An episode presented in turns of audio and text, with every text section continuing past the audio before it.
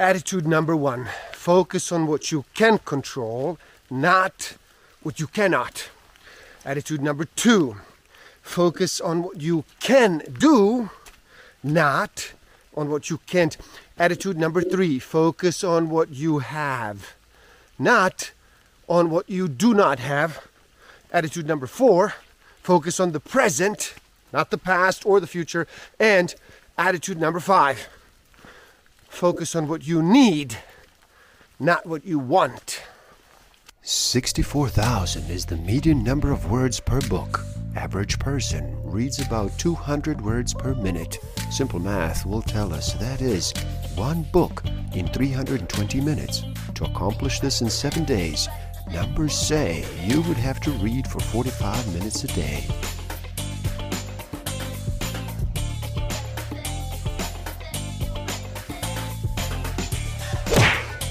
Don't forget to subscribe, hit that notification button, like, comment, and share. Enjoy. Welcome to the Book of the Week series. Every week as I read another amazing title, I share it with the world. My name is Igor S.F. Walker. Today, we look at Stop Overthinking. 23 techniques to relieve stress, stop negative spirals, declutter your mind, and focus on the present. By Nick Trenton. So, how about you slow down and relax? Reduce all that noise for just a bit. Make that choice and decide to listen. In this video, we look at ways that can help you break free of your self-imposed mental prison.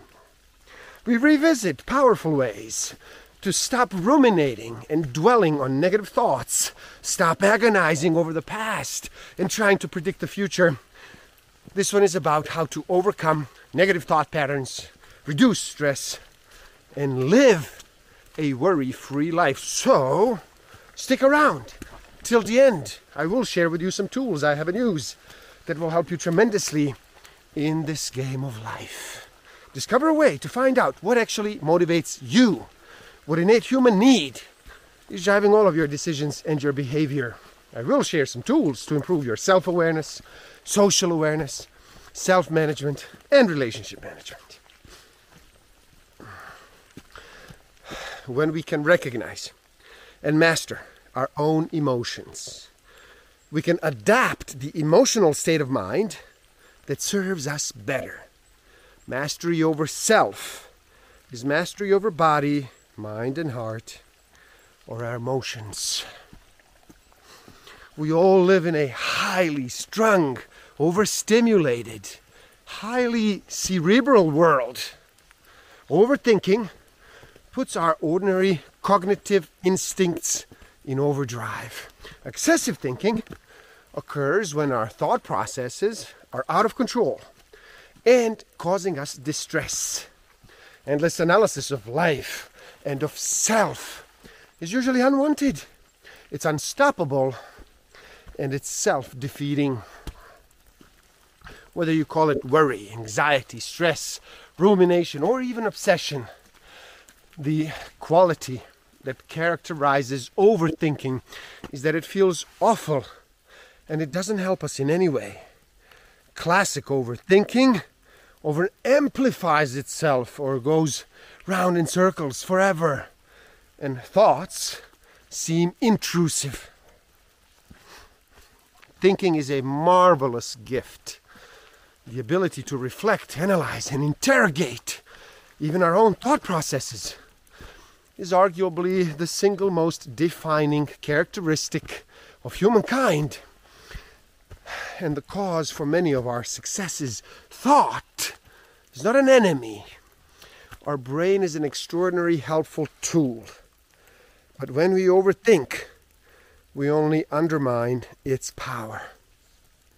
People are desperate to solve the problem, not considering that their appraisal of what is a problem is in fact the problem.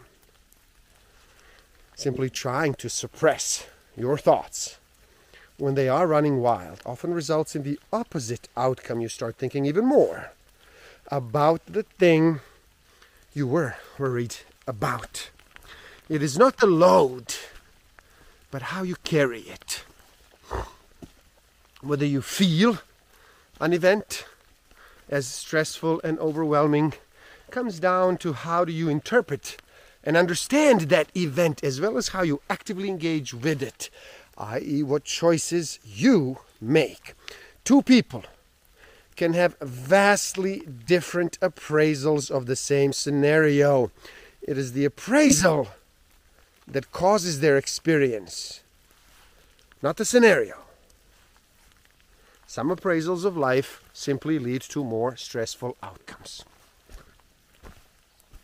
When you do perceive a threat, your HPA axis, hypothalamus, pituitary, and adrenals, are actually stimulated. It's stimulated.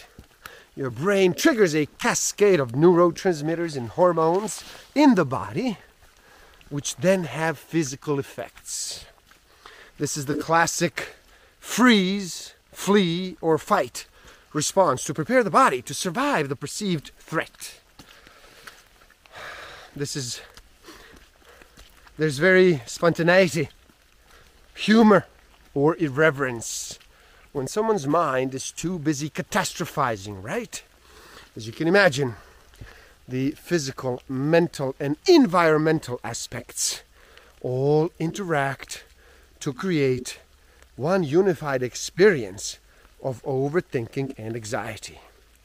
Overthinking is not a natural state, and it is not necessary. It is a destructive behavior that we can actively choose to stop if we want to. Stress is a fact of life, but overthinking is optional. What exactly is overthinking?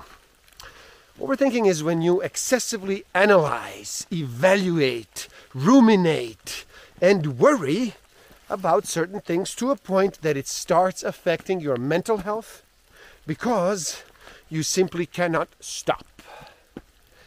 We've also seen that the key to taking charge is to change our mental models and the way we think about the world. We need to de-stress. Now, for overthinkers, the ordinary de-stressing advice is usually not enough. In some cases, it makes things worse. Instead, we need to gain conscious awareness of our thought process, then be proactive about stress management and learn real techniques to ground and focus our thoughts. Our main goal in de-stressing is to pinpoint exactly what is going on in our heads when we overthink. All you need to remember is 4 simple techniques: avoid, alter, accept, and adapt. It can be a comfort in itself to know that really there are only these 4 possible ways to respond to any life stress: avoid, alter, accept, and adapt. You're not helpless in the face of stress. You have tools at your disposal to use these tools. All it takes is a little awareness. If we can pull our conscious awareness back into the present, we can halt some of this overthinking. And then we can do this by checking in with the 5 senses. To put it another way, the brain can carry you all over the place, but the body and its senses is only ever one place: the present, the here and the now. With panic, however, we can be sitting in a perfect place, in a sunny garden somewhere, and nevertheless feel like we are going to die. Such is the power of the mind. Think of it this way. Your conscious being can only do one thing at a time: either having thoughts or being immersed in the moment via the senses. It is one or the other. If you can tether your consciousness to the present moment using your senses, it is difficult for your mind to simultaneously run all over the place in anxious overthinking. A story is a way to organize, to slow things down, and to remind that you are in control when it comes to where and how you place your attention. You cannot look at everything all at once. Trying to do so often makes you feel powerless and small in the face of overwhelming thoughts. But, as in any good story, you don't have to figure everything out immediately or solve every problem all at one time. The 5-4-3-2-1 technique. This is highly effective at stemming panic attacks, and it does so by involving all 5 of our senses. So whenever you feel panic overcoming you, look for 5 things around you that you can see, 4 things that you can touch, 3 things that you can smell, 2 that you can actually hear, and 1 that you can taste. Engaging your senses distracts your brain from overthinking. There's no point talking about time management without knowing what your goals and your priorities are.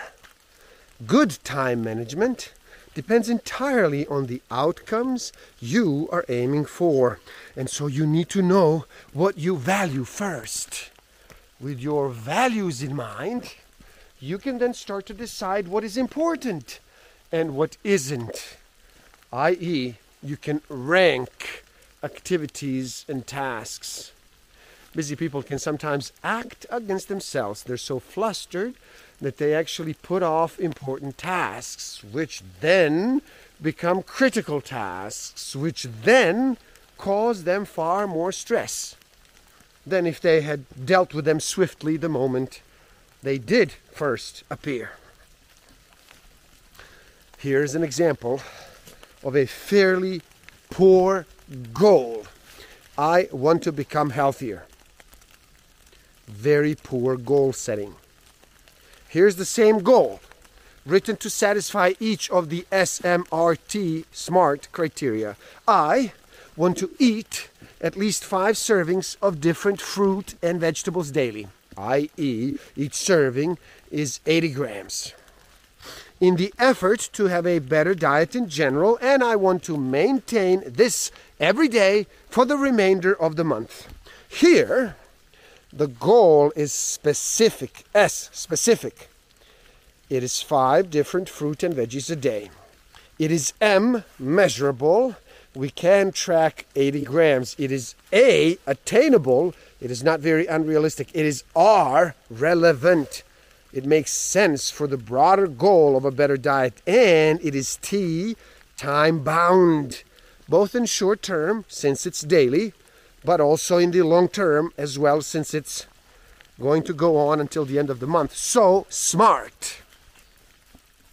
Now, SMART goals do not change the difficulty of the task ahead of you, but they do help you shape and define your vision so that then you can act with more efficiency. One of the biggest sources of our anxiety is poor time management. We tend to prioritize things that actually make us miserable, and then we refuse to give enough time to things that we actually really do enjoy. We seldom take time out for adequate leisure and relaxation, so we must consciously do this in order to improve our anxiety levels. Some tips to follow are making regular to-do lists. Prioritizing your tasks in the order of your actual preference, and breaking goals down into smaller pieces, more manageable pieces. One thing is clear: relaxation. Relaxation is something to practice, just the same as any other good habit. We cannot rely on relaxation to just happen by itself. And there is no reason to reserve these techniques for situations that are already gone south. Rather, we can do them anytime. When you relax, your heart rate, your breathing, your blood pressure drops, your digestion, your blood sugar levels improve. You moderate stress hormones in the body. You reduce fatigue. You reduce muscle pain. You increase concentration. You increase good sleep. You increase confidence.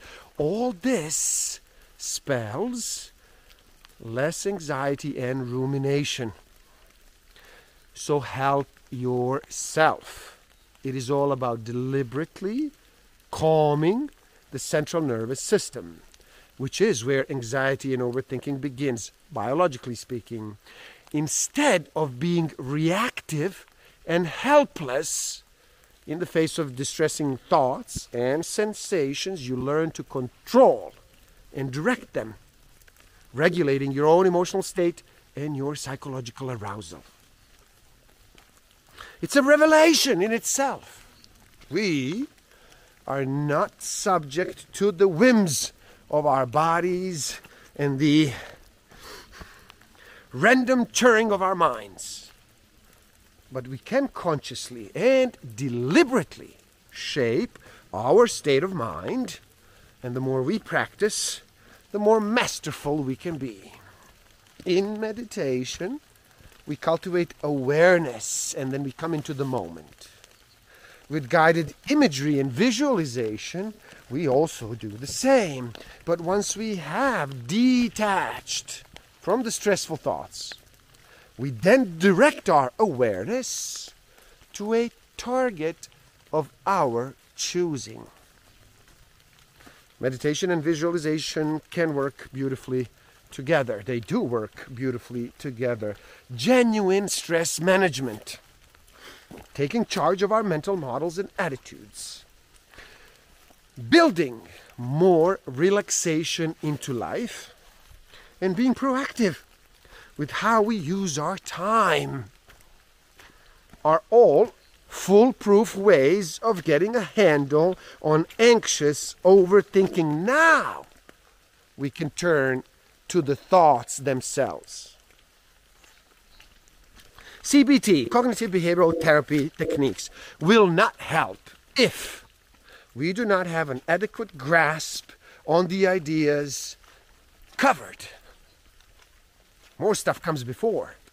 Many people find this out the hard way. They realize their overthinking is a problem. So they tackle the issue on the mental and cognitive level.